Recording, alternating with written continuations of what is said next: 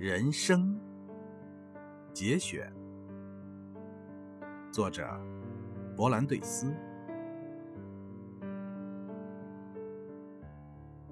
这里有一座高塔，是所有的人都必须去攀登的。它至多不过有一百来级。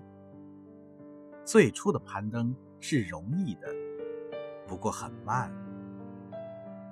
攀登本身没有任何困难，而在每一级上，从塔上的瞭望孔望见的景致都足够赏心悦目。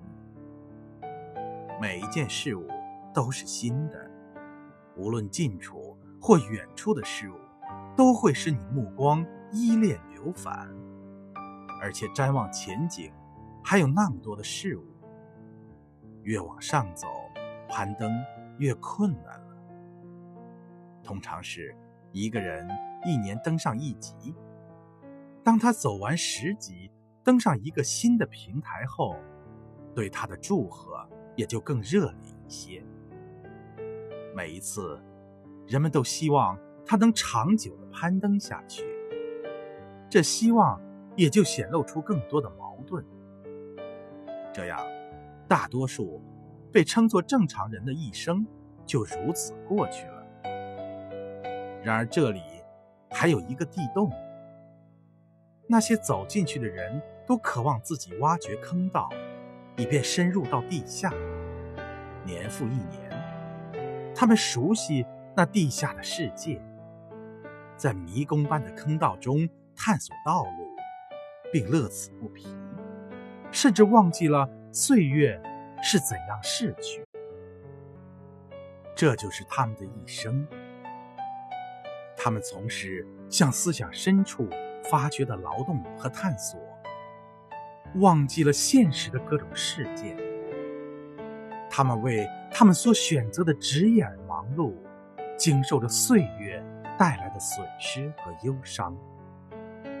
当死神临近时，他们会像阿基米德在临死前那样提出请求：“不要弄乱我画的圆圈。”